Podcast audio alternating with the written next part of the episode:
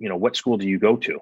You know, people have their personal preferences, but it's a lot easier if you can say, hey, look, this one meets the American National Standards Institute definition of a standard for providing executive protection.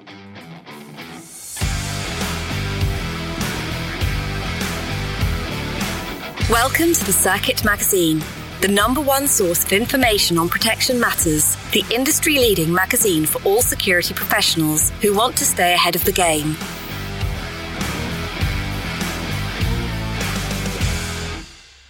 EP standardization in the United States and the work of the Board of Executive Protection Professionals.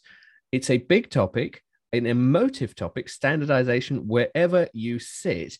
Today, we're going to be speaking with uh, James Cameron, chairman of the board, and uh, you know it, it's it's really good to get into it because I know a lot of work has already been done. So so so it's a great time to interview uh, James. I'm here with Sean West. Um, why do you think standardization, you know, what a fun word, um, remains an emotive topic for the industry? It, it's a huge topic, not just in the United States, but here in the UK also. I mean, I've lived through the period of when I first came into the industry, and they implemented the SIA license within the UK and all of the problems that came with that.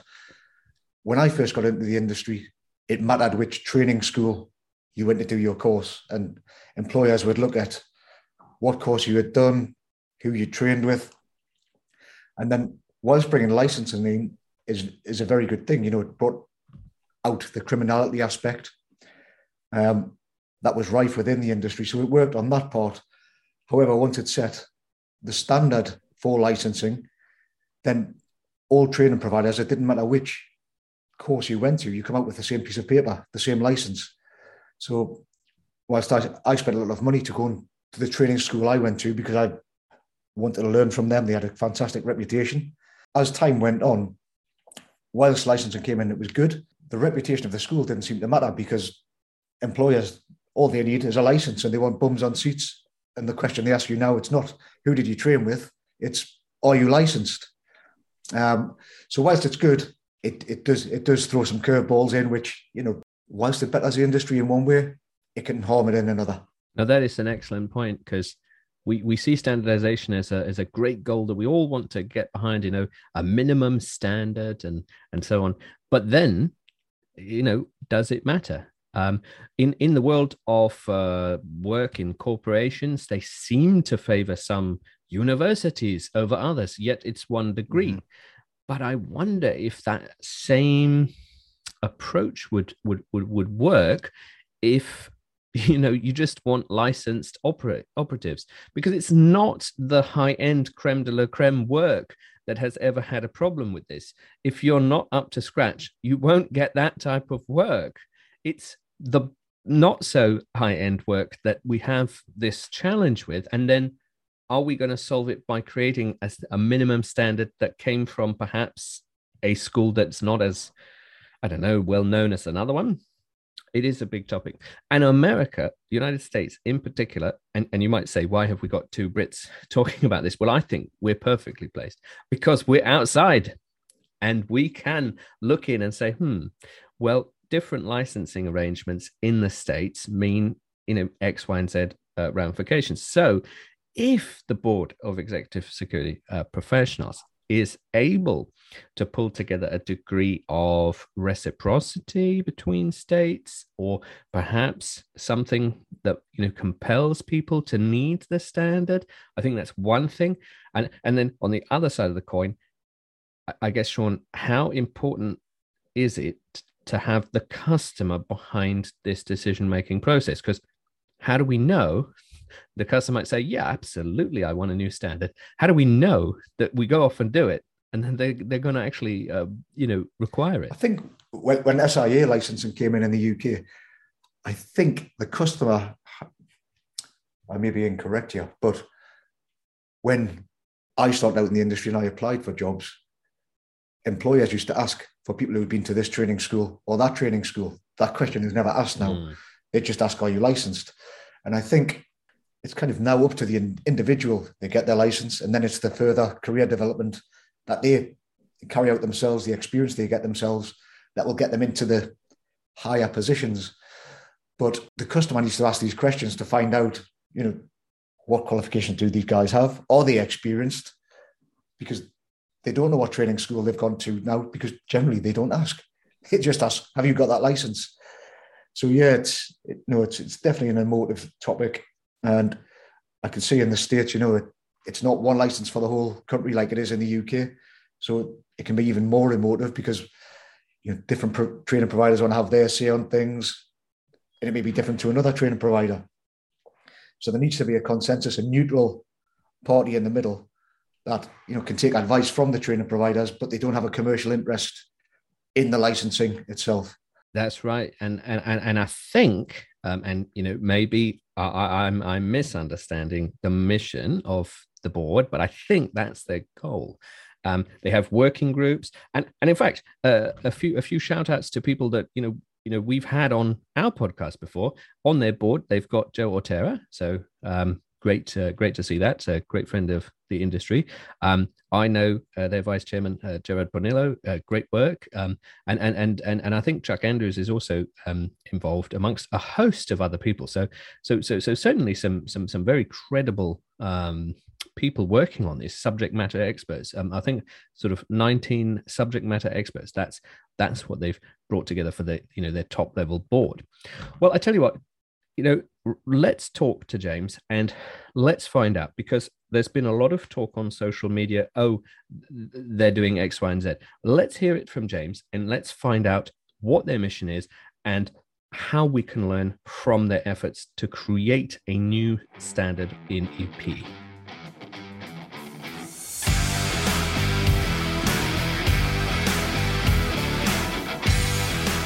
And now, let's meet one of the contributors to the Circuit magazine.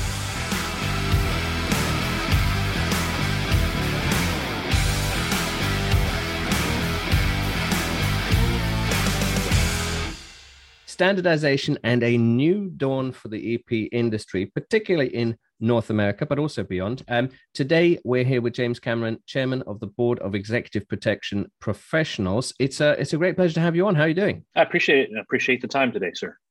Well, this is a big topic, and we've seen a lot of your efforts online and, of course, at the IPSB and beyond to, you know, really catalyze this uh, modernization and standardization for the industry. But let's do our quick fire questions. Um, what is the problem that you're trying to solve in the industry right now?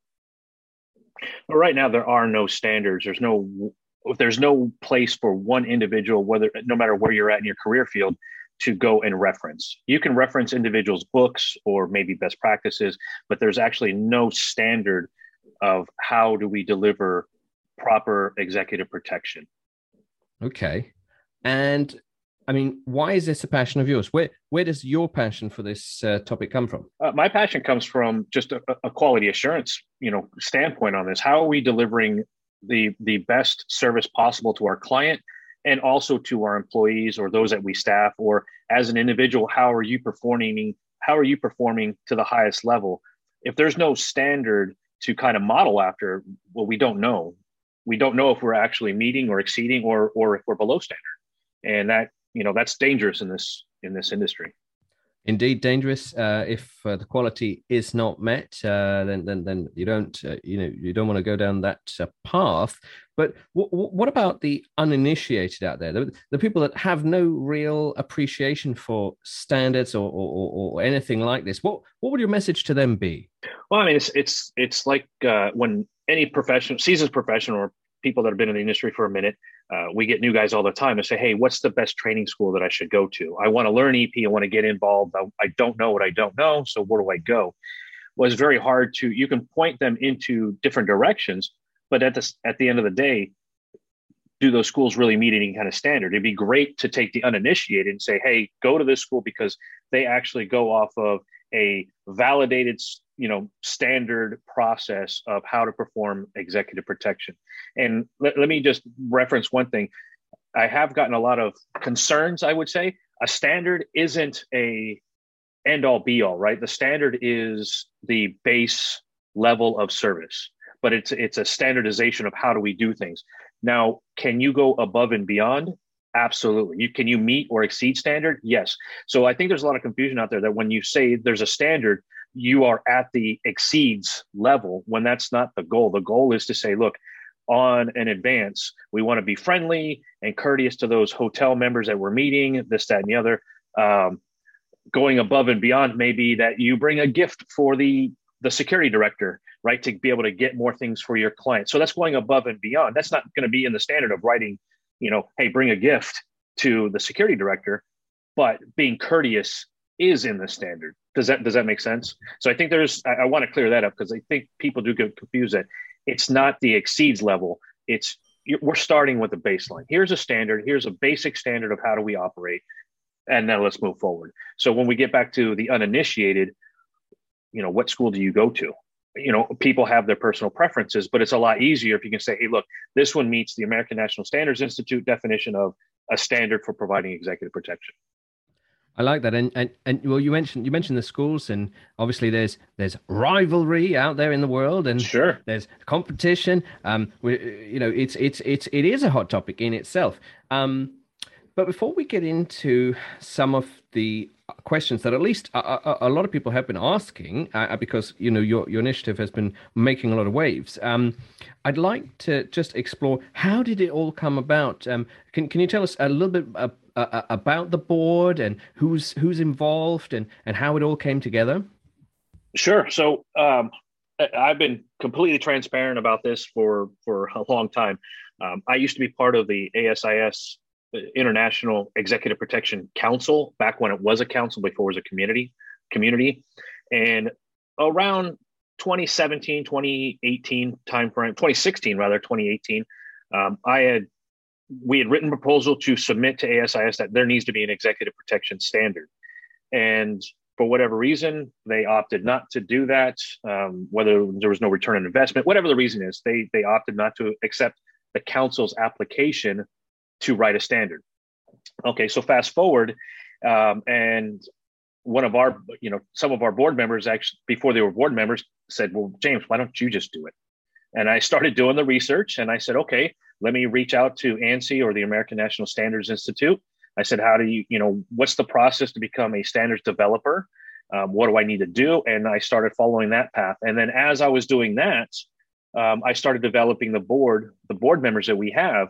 And if you've seen the board members, which are all online, again, we're full transparency, everything is posted.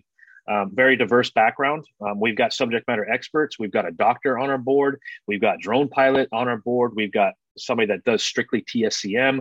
We also have State Department diplomatic security specialists that have been doing that for their career. We've got Secret Service. We've got a whole variety of backgrounds to fill all these different niches on everything that has to, well, not everything, but all the major topics in executive protection. So it's not like, you know, James Cameron's on the board and I went to school that taught TSCM for one day and now I'm going to write that section for TSCM for others to review. No, we've actually got somebody that's been in TSCM for 30 years doing that. Same thing with drone. So I really pulled from a, a very dynamic group of individuals. And I also, I did shy away, again, full transparency, shied away from people that had training schools.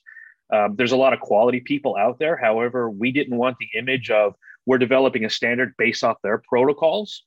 And, and that would be a that would be an image, right? Um, obviously, we we take a lot of flack. A lot of people uh, like what we're doing, but there's a lot of uh, naysayers out there about what we're doing. And the last thing we want is, well, you you know, you've got so and so that runs this school, so everything you're putting in the standard must be based off of his training doctrine, and we didn't want that image at all. Uh, so we we didn't do that. Um, when we when we have our board members, all of our board members work in some form or capacity with EP, whether it's doing the job, having a business that hires people for EP, or has um, specific skill sets that support EP, like our doctors, our drone pilot, TSCM.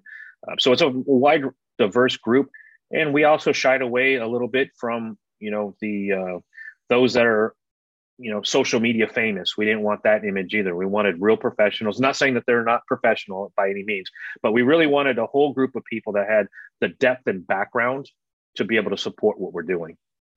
I like it. It's almost the grey person within the grey person realm. Um, right. No, no, that's uh, that's that's that's really interesting. Um, I, am curious. Obviously, over here we have the SIA. Um, were there any international standards or regimes that you sort of took inspiration from or thought you know that that, that that's quite good? Well i mean to be honest i, I I, again from the outside i think the sia um, looks good on paper but talking to people that have actually had to utilize it with practice uh, you know say that there's problems with it. And there's going to be problems with anything um, I know there's a lot of people that say that we should have something in the U.S. similar to the SIA. We run into that problem all the time about licensing and state to state and everything else. We're not trying to dive into that legal realm. Uh, we're definitely separate from regulations, state, all that. We're just working on a on a application standard of how to do the business. Uh, you know, of, of providing security. Um, I will say that we're also looking at potentially once we get the ANSI looking at ISO 9001 for total quality management. And I think that the EP side would fit into that category. I know there's another new ISO that just came out. Maybe you know a little bit better. I think it's like 7,000 something where it's um, risk management, but it's it's travel risk management ISO. So there is something that, that you know. So there is openings in ISO as well to marry up to the ANSI what we're doing.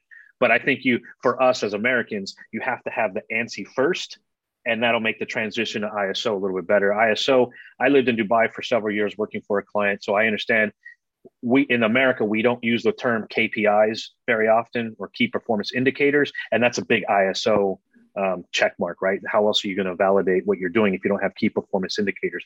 And we're with the standard, you know, we may bring some of that blend into this as well. So you do have key performance indicators when you're doing uh, movements, advances, medical treatment, you know, things like that. So. And so I, I, guess maybe there's a chicken and egg question to all of this. Um, is there demand for a standard? And if there is demand, who's demanding it?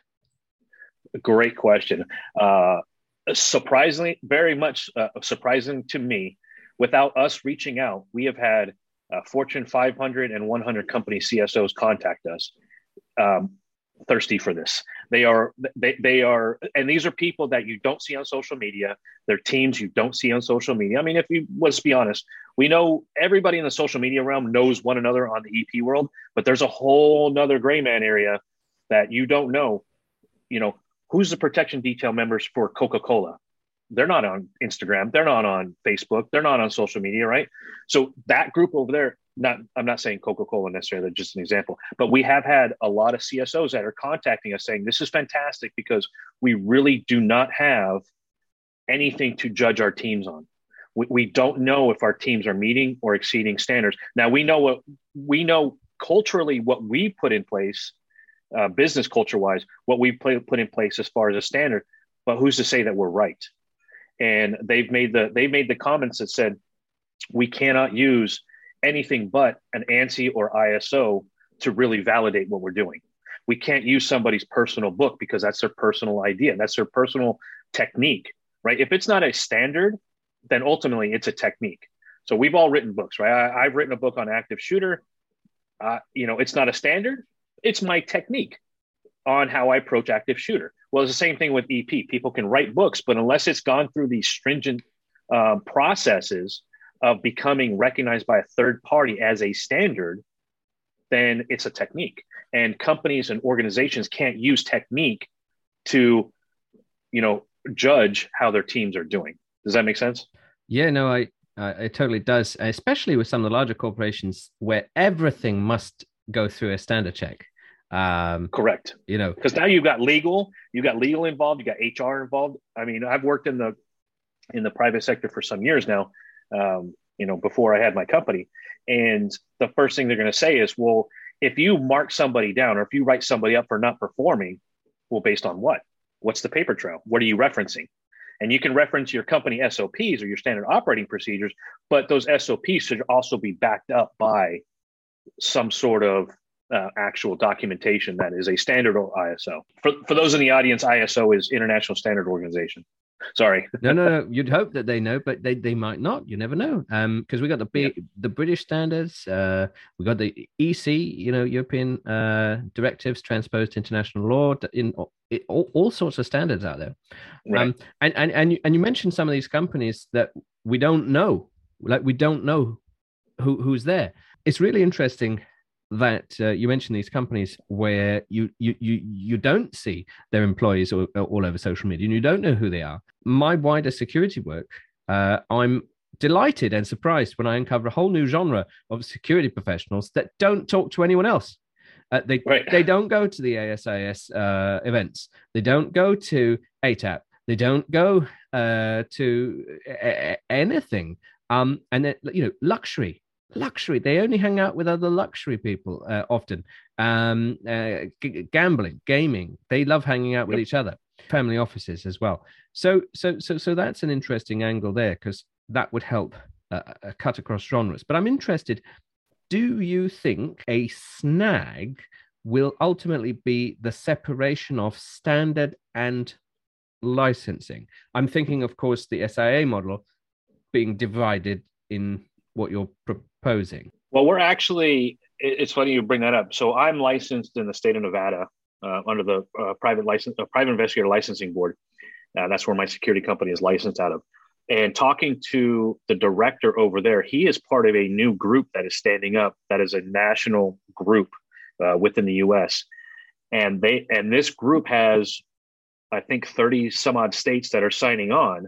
Um, states uh, attorney generals and, and things like that that are signing into this, where they're actually talking about how how can we how can we allow people to operate in the security field on a temporary basis? So if you have a client that lands in, and New York is a horrible example because they're very strict, but just as an example, if you land in New York and you and you've met the licensing requirements in New York under this new umbrella, then you can travel to say Nevada and operate if it's for a limited amount of time, you know, up to seven days, seven to 10 days. Anything further than that, then you have to have a license in Nevada. But so if as your client travels, you can go around. They reached out to us because they may utilize this standard as something that as a criteria for that license. does that make sense? Mm, so, equivocacy. We, we have that in the European that, Union. Right. So you, you've got to have some reciprocity, right? So if if you apply, if you're a good operator, uh, business owner, just I'll take myself example, and I put myself through the tr- for the training, the required training, pay the required dues, I would then hold a specific license that is good in X states, right? Well, how how does that license come about? Where are they drawing that information on what qualifications do I need to have to attain that license? There's no standard right now to do that. That's where you know they're ta- talking to us now, saying, well, once we get that standard, now we've got something that we can say, you know, and this is all hype. Uh, I, don't, the process isn't there, but it may say you need 40 hours worth of training by a certified instructor that meets this standard and will issue that license.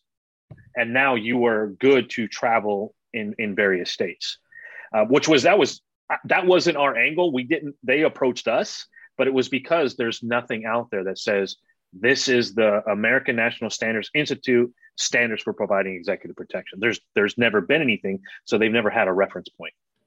Hope I didn't go on too long on that no, answer. No, no, I like it. Um, I know, and I can see, I can see how that how that would work, and you wouldn't necessarily have to deprive each state from their lovely revenue that they they, they love accumulating. Right. Um, just that reciprocity is, is is what we need.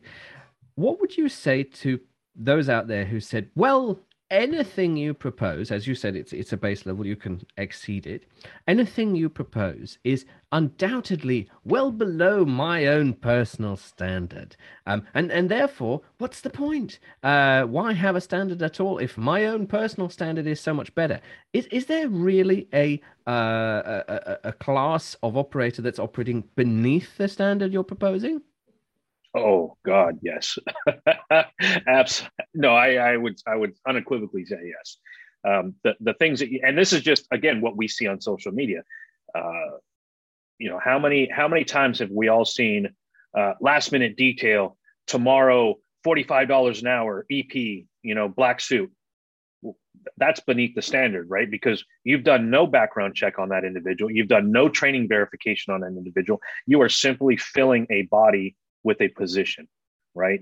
Um, you know, part of our standard is, uh, you know, even for members that are, and I'll be honest. So we've got for this standard has to be has to be inclusive. So we've had it out there for a long time where we have uh, a technical we're putting together a technical committee and a working group. And this is where the feedback says if i say something this is my standard this is how i do things and i put it out to the group and the group goes yeah that's not right that's that's not right and we changed the verbiage. Well now that's getting the feedback now okay uh, none of those people can can have derogatory marks in their backgrounds. I'm not talking speeding tickets or us but like if you are a felon you're not qualified to to have a say unfortunately right and in this industry, there are there are people with felonies that are operating, and again, that's beneath the standard.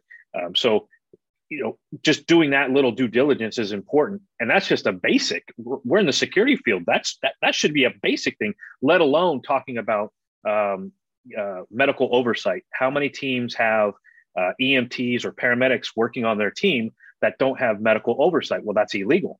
You can't do that. You have to have a medical director right? And that's where we have our doctor and he's a he's a medical director for massachusetts state police. So he brings that knowledge of the legality of oversight from state to state um, because what you carry in a med bag in nevada you may not be able to carry in a med bag in california. And as soon as you do that's a felony right um, so that's where we start coming in and we talk about the standard. Now we're not going to get in in the standard. We're not going to talk about the state regulations for each each state, but what we are going to do is bring it to the attention, saying, "Hey, look, this is something you need to know about, and you need if you don't have an answer to, you need to find out. Do you have an EMT on your team? Yes, I do. Who's his medical director? Well, we don't have one. Okay, that's a problem, right? Um, and then we got to go into, and that starts with the team education. And then also it bleeds over into client education.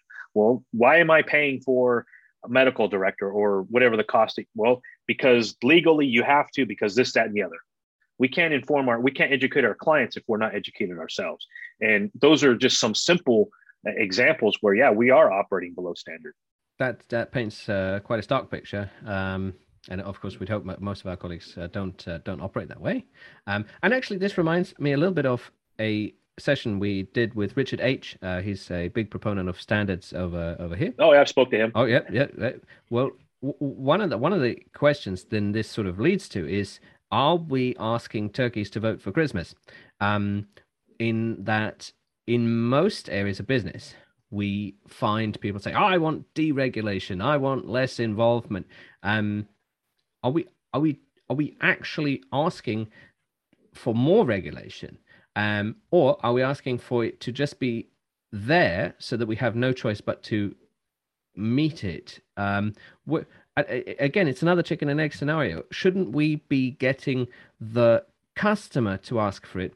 Because obviously, one of the criticisms has been that customers literally do a Google. Um, I'm going to Montana. Who's there? Yeah, you'll do job done, uh, compliance ch- uh, checkbox ticking, and and and maybe this this standard would stop them being able to do that. Well, I think this standard will help separate the uh, professionals from the amateurs, right?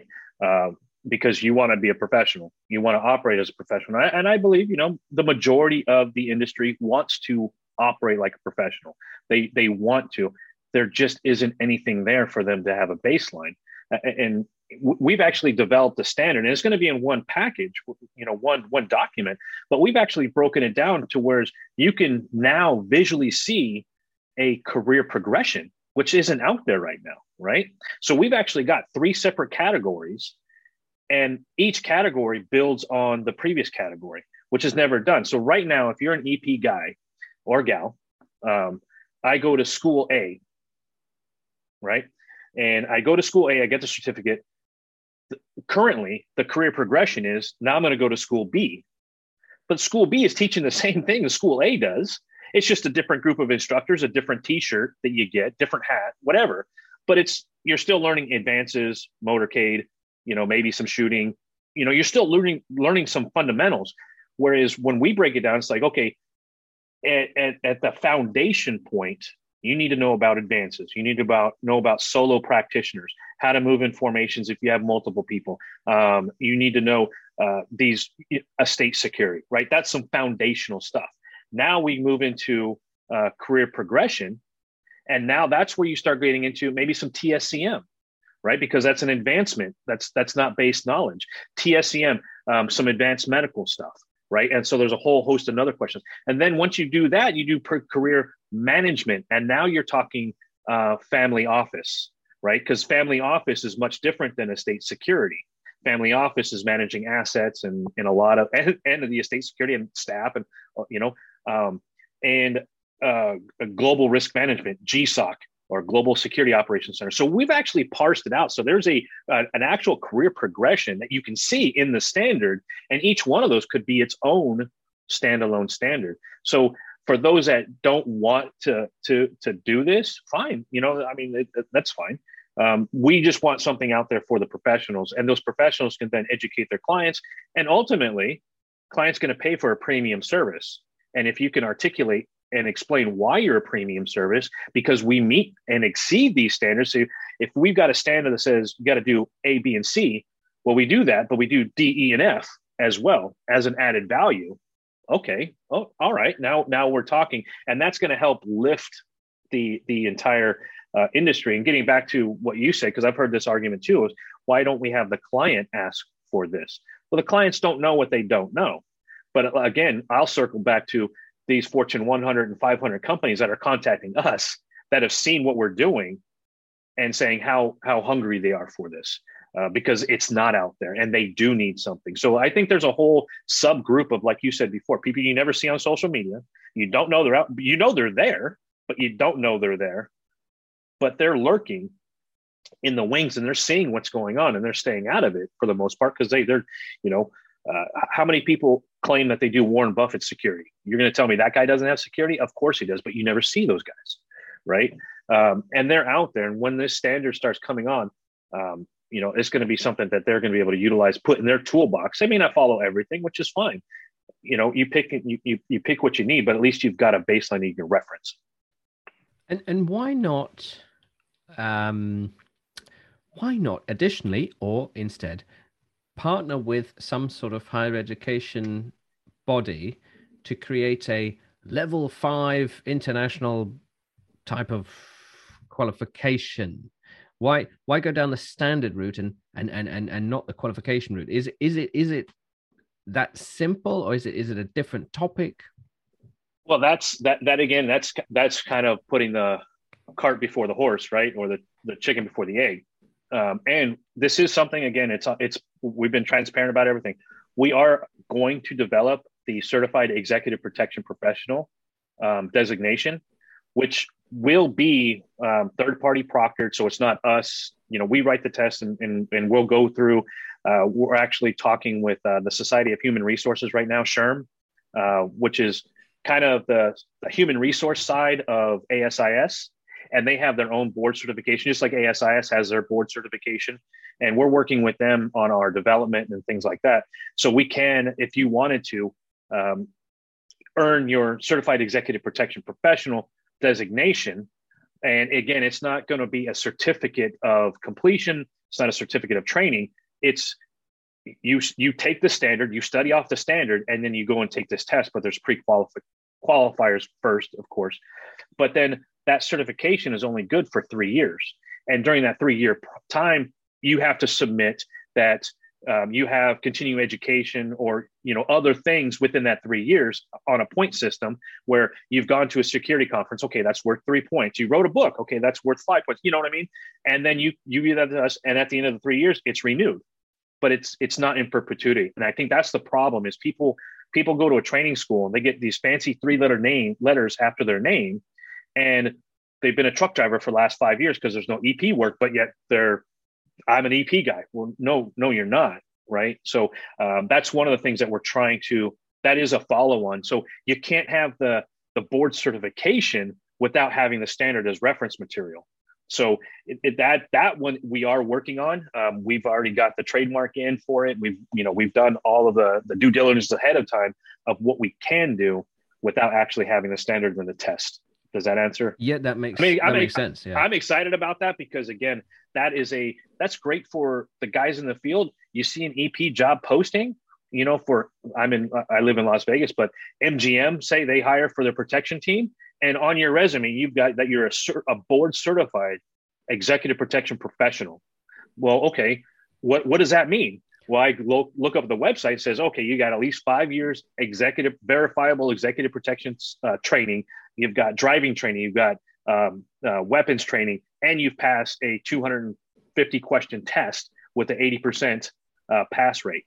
You know, uh, or 80% requirement. So I mean, hmm. whatever the list is, but it's it's it's verifiable. Other than yeah, you went to school A. Well, I, I don't know who's at school A. I don't I don't know that guy. So that brings up right? a, a, a, sort of a prickly one, and and I had two more prickly types of yeah. types of issues.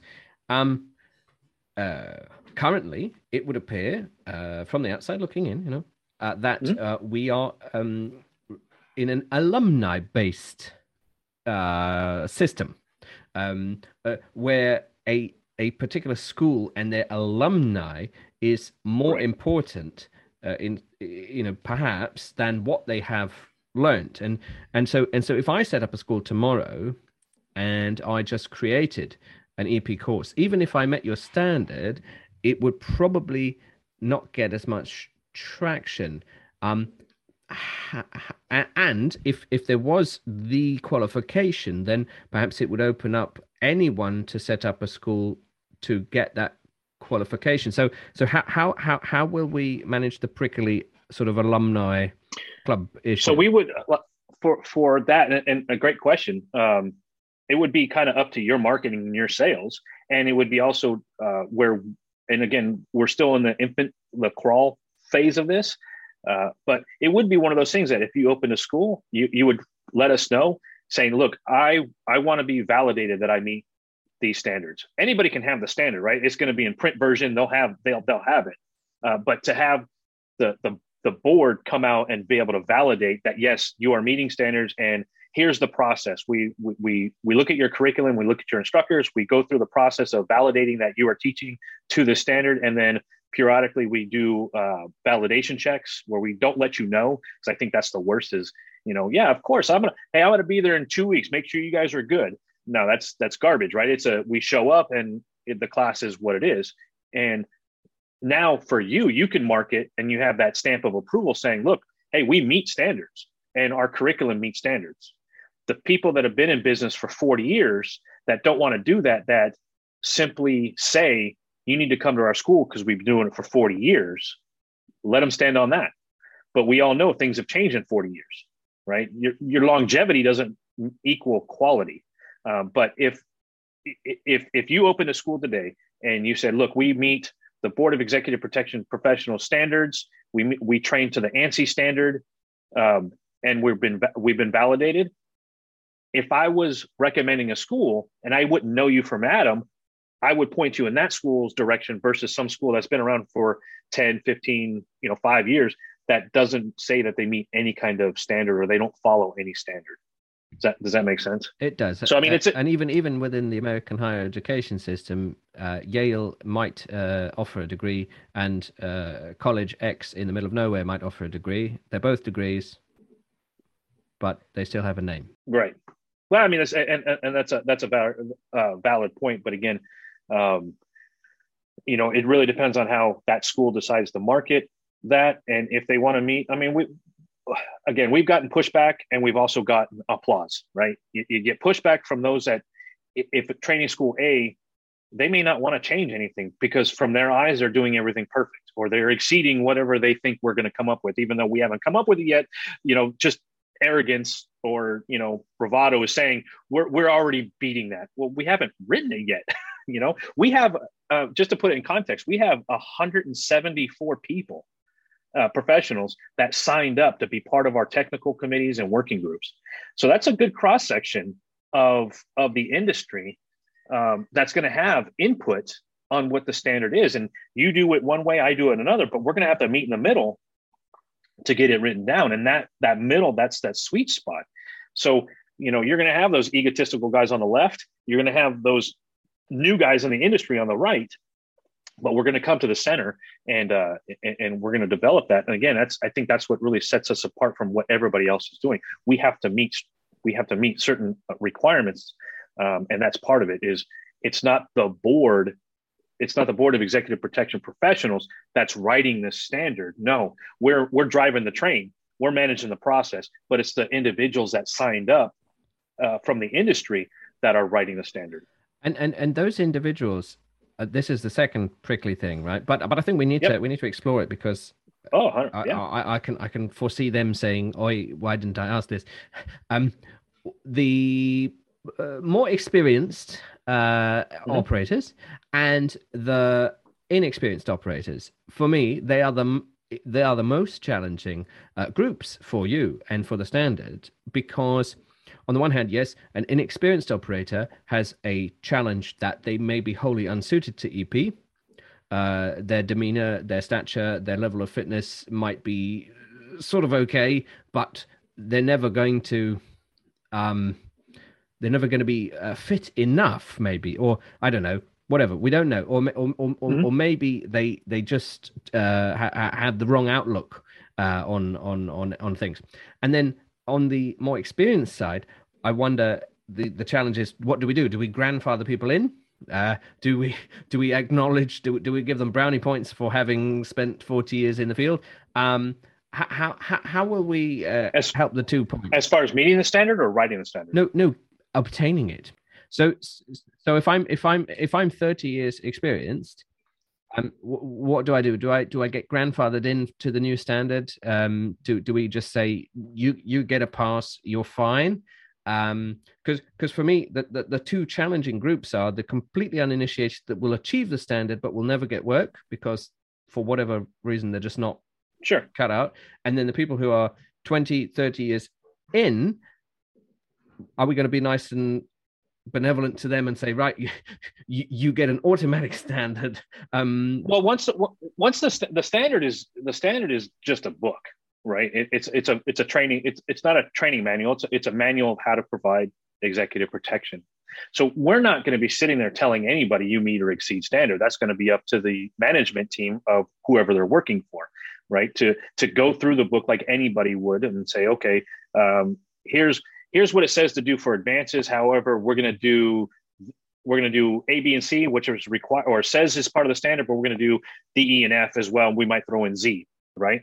And and and so it's going to be up to the individual organizations and team managers to to say whether they meet standard. I mean, it's it, it it's a it's a book. We're not going to go around and you know, if you call me up and say, "Hey, I I read your book and I have this experience, do I meet standard?" Well, I don't know. I've never seen you operate, right? I've never seen you work.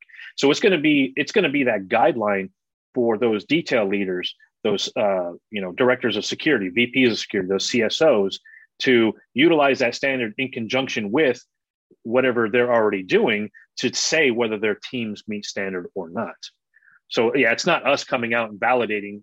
You know, we may come out and validate a school if that's what they request to say that they're they're training on the standard. You know, uh, but we're not to. We're, we're not there. We're not in the business to tell people, hey, you know, you did you're you're working a standard or or not.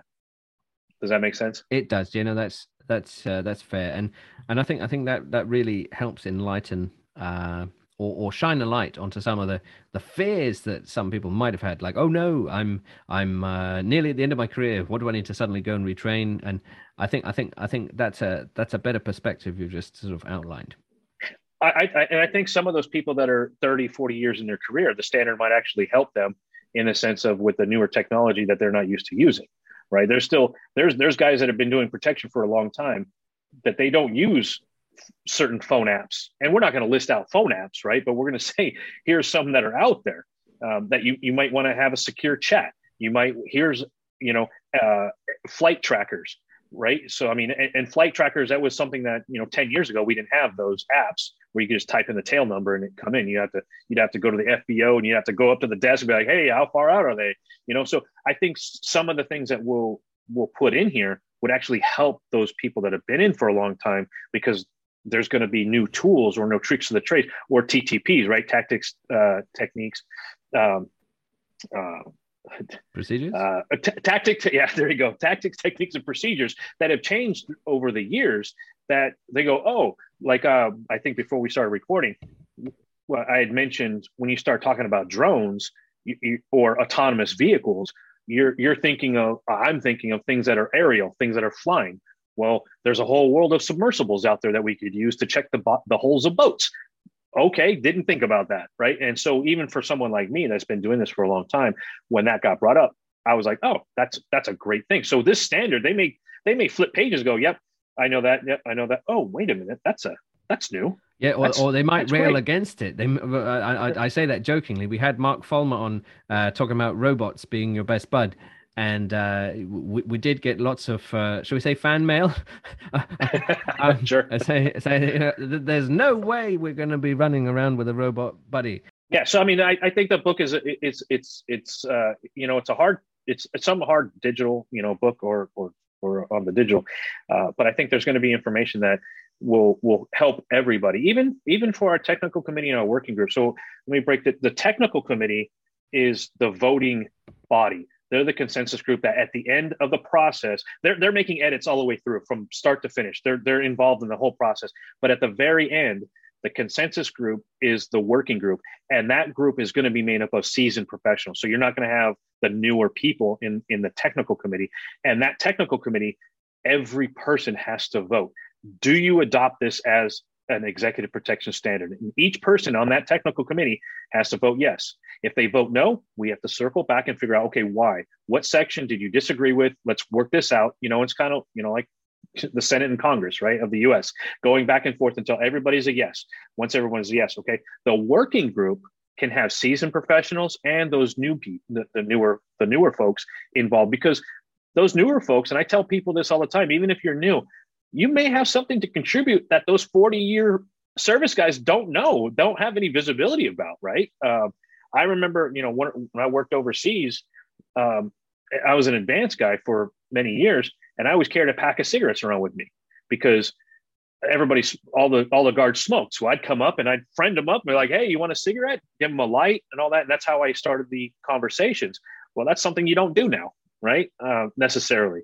So it's it's like those little pieces that a, a, newer generation may know that would fix something I'm doing. Right? I mean, look at the political correctness now today. Right? You can't walk around, hey, babe, you know, you can't do that. And then uh, somebody knew me like, hey, that's a human resource issue now. You can't do that. You know, so they're going to have they're going to have uh, bits and pieces uh, to to contribute. Um, so, and like I said, we've got 170. I think we're up to 174 people um, that are involved. And I'm talking everyone from private business owners all the way up to a Fortune 100 uh, CSO, company CSO that's involved. So we've got the whole gamut of information, which is going to be really fantastic. I love it. It sounds it sounds uh, exciting and and, and new. Uh, lots of watch this space, and and I guess then maybe a final question. You know, what's what's next for you? Um, are you, are you coming up with another book? Are you are you going on, any world lecturing tours? Um, whoa, what, what what's what's your ask of the audience? Maybe. I, I you know I think um, I would definitely say if anybody has any questions about the the standard, uh, we're we're trying to get out as much as possible. We do you know there's videos online doing this great podcast with you and, and reaching out to your audience this is the standard isn't look isn't meant to be looked at as a hindrance. And i know some people look at it like oh man this is just something else. It's actually going to help it, it's it's there to help the industry and help the individuals and ultimately help the client. The better service we can provide uh, to them is what's most important. Like i mentioned earlier it's it's not safe having no standards. Um, and there's a ton of examples of that. Um, you know so th- what's next for me is really this this standard is going to take about two years worth of effort um, to get done and, and, process. So really, that's kind of my focus. Simultaneously, we are working on that uh, certified executive protection professional designation uh, because there's a lot of interest. Um, I was on a call with a, a, a, separate group, and there was there was a lot of people on the call, and there was some former Secret Service in there, and the Secret Service, former Secret Service guys, were asking about a, a designation. they said, "Look, I don't need any more training. Like I've you know I've gotten you know, I, I have the training. I want something that's going to differentiate myself as a designation against others. Because when you meet somebody and you give them a business card, it doesn't say former Secret Service on there. But what it does say is it says your name and your designation. And that will that that means you know you don't have time to go through your CV with with a new client or something like that, right? You hand a business card and you tell them who you are. Um, so that's there is a lot of hunger out there for the standard and for the board certification, and that's really what I'll be uh, focusing on. Um, I do take people's feedback. I, I if somebody emails me, um, I do respond. Uh, there was another concern, uh, and I'll throw it out there. wasn't a question you had, but uh, sounds like uh, this is for a profit. You know, we want to make money off of this. Um, I personally have put in my own probably about twenty thousand dollars into this process just between license, you know, the the licensing and and application fees and processing fees of everything is just so expensive, and um, the process for us was we want to establish our, a company so we could put the application in with ANSI, the American National Standards Institute, because to be a service to be a, a, standards provider, you have to have, be a company, can't be an individual. So we did that, and then we apply for 501c. So we we have our application in as a nonprofit um, because it is important. We don't want the we don't want the image that this is for money. Really, it's to my bones that I'm about customer service and and and good quality service in in protection and providing new people with the keys and tools that they need providing excellent customer service to the client and you know helping people out with uh, career progression um, you know that's that's kind of what i really enjoy about everything. And this is this is the uh, the route to do it. And it costs me money to do it then so be it. Uh, it'll get done. And uh, that's the goal. But to settle any of those things yeah we're not we're not looking for profit. Uh, this is definitely not a profit maker for us. I mean once we put the standard out it's out there. I mean you how are you going to draw money from something that's already out right? Um, so again it's really just to elevate the the industry everybody's been talking about it for years we're just the ones that are decided to saddle up and do it okay i love it well so, so James, it's been a pleasure having you on. Uh, really pleased we got this uh, time together. Thanks for all your help and support, and I look forward to welcoming you again on another Circuit Magazine podcast. So, hey, I appreciate your time. Uh, honestly, more we can answer questions and settle doubt. That's what we're here to do because I think it's a it's a great thing. Thank you very much.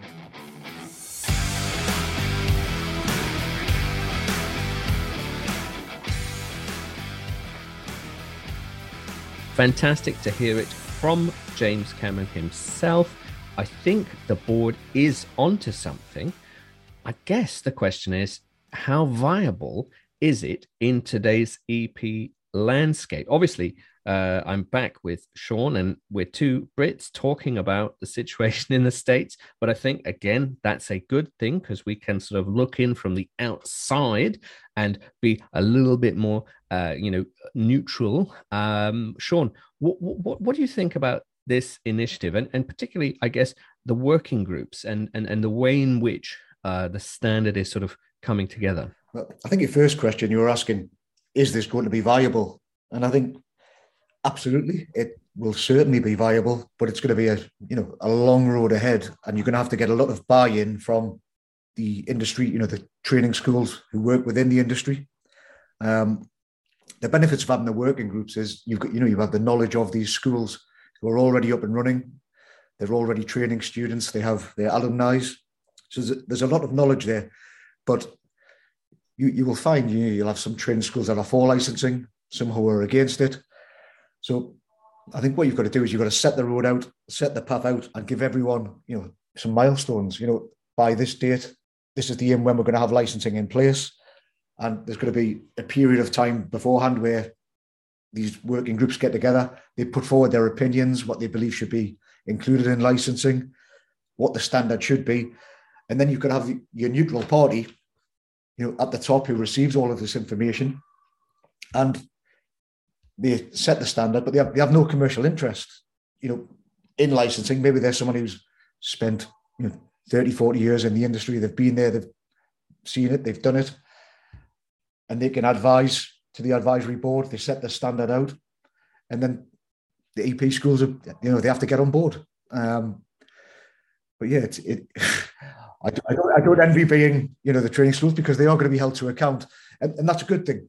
It is a good thing, isn't it? And and, and I guess it will help people make better decisions. Um, over in uh, Europe, quote unquote, there was the PISA process to standardize higher education. Uh, would you believe it? Uh, uh, people didn't do bachelor's and master's and PhDs in some countries. They had all manner of different uh, titles, and and now they are more standardized, and and and that reciprocity seems to be shining through. But with EP and the working groups, I foresee some challenges when maybe some people are not in the working groups who have been invited but are not in there um, because that will that will forever be a a a a, a hole. Um, and and and as as you say, you need the schools to get on board with this. But in a way, we need to ensure that the schools benefit but then they can't benefit too much because it can't be commercial. You know, it, it's a really big, tricky thing, especially in the states where, um, at least from the outside looking in, it appears that training schools have very strong alumni, and uh, that uh, uh, alumni community could be key in in fostering this. Plus, uh, do we need an ISO and not uh, an American standard? I don't know, but these are the things that we've been able to hash out with James, and I'm I'm really pleased we've we've had him on. And as I said at the beginning, there have been lots of comments on social media with opinions about this. So it's really good to hear, right, what are the board really trying to do? And how can we get involved? Which I which I think is a positive thing. Coming up though, we have a virtual circuit magazine event on a topic that we will reveal shortly. So we're looking for contributors. And it's going to, as we had last week with David Rubens, be on learning and development as a topic. You may remember, uh, Sean, we did the first Circuit Magazine virtual event uh, back in 2020 on learning and development. So again, there's a bit of a tie into today's event. You know, people have a limited budget and they they you know they need to uh, you know spend it wisely. Uh, but but also there's a, there's an element of the time involved. So hopefully through that event we're going to help you short circuit the time involved for selection and you know not going on courses that perhaps look sparkly but but don't take you anywhere, uh, which which is a which is always a always a challenge. We're looking for articles, aren't we, Sean? Uh, always looking for articles. What would you say to someone who has been thinking about writing an article, but they've said, I don't know if I'm a writer. I don't I don't know if anyone wants to hear my voice. Um, what words of encouragement could you could you give them? I'm sure everybody would like to hear your voice, whether you're a newcomer to the industry, you're an industry veteran, you know, you're someone who's got a unique niche within the industry. You may be, you know, paramedic, you may be your skill may be advanced driving and teaching and the teaching of that. No matter where your entry point or where you are currently in your career, you'll be able to add some knowledge that people reading the magazine can benefit from. Um, you know, our readership is wide. It's read by industry veterans, newcomers, and some of the, the stories that's written and the knowledge that's passed on through the pages can greatly help someone who's looking to get into the industry. So don't worry if you're not a writer. I'm not a writer either, and I write the foreword every month. um, all of your words will be valued, I'm sure, by our readership. Absolutely. Yeah, we we really appreciate it. And you've got to imagine these are your peers, these are your colleagues, right? They want to read from people actually doing things, not you know, of course, there's there's room for academia and the- theoretical stuff, but they want they want to hear from someone just like you. I, th- I think a lot of time as well, putting things down in words, you know, helps you think more about the subject, and you can gain from from writing. You know, you get you're getting your name out to, in the industry. It's, it's a good place to start. So please send your articles in. It is, isn't it? I like it. Um, on my side, I'm welcoming some of our Colorado community to a Denver specific virtual event next week. There's some, uh, you know, friendly faces in the industry, uh, and uh, and I know I know a long time listener Jay Martin, for example, is kindly uh, speaking. So I thought I'd do a little bit of a Colorado shout out as well, um, because I know Jay also listens to this podcast. Uh, but apart from that, keep an eye out for our virtual event and keep the debate about training and development going. With, with podcasts such as this, we, we are trying to shine a light on an area that people are already talking about. Right? It's not just we, we don't just shine lights on uh, areas no one's talking about. we, we're trying to keep with the times, and and and and and this is an important topic.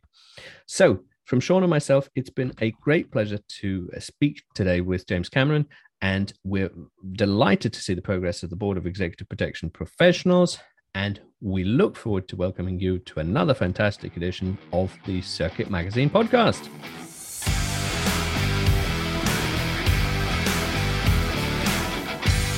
You have been listening to the Circuit Magazine podcast. Be sure to subscribe and be sure to not miss an episode.